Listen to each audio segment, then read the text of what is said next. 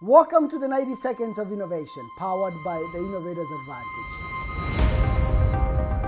Being purposeful in our innovation work has a tremendous amount of benefits. It makes us happy, releasing oxytocin, which improves our empathy and social bonding. It also releases dopamine, which helps with our motivation and movement towards action. Serotonin is also released, which regulates our mood. Purpose also helps us perform in addition to making us happy.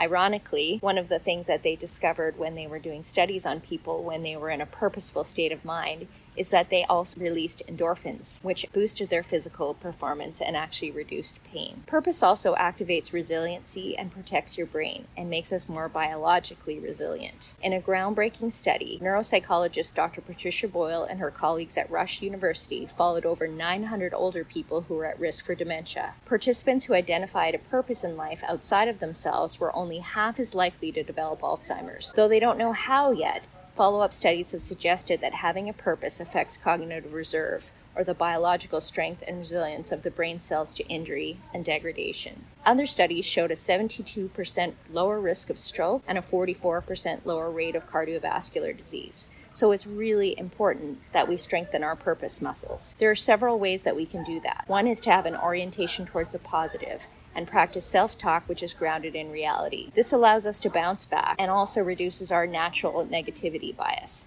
The key thing is that whatever affirmation you're saying to yourself has to have a kernel of truth. Otherwise, we will learn not to trust ourselves and it actually gets in our way. A second key practice is an orientation towards gratitude. There is a lot of research that shows a daily gratitude practice really helps to stimulate creative flow, affirms our purpose, and restores our sense of connection. The third feature is an orientation towards presence. That is usually accomplished through some form of daily mindfulness practice. And the last and most important piece is an orientation towards service and the ability to ask yourself at any given moment what work needs to be done right here and now, and what problems can I solve?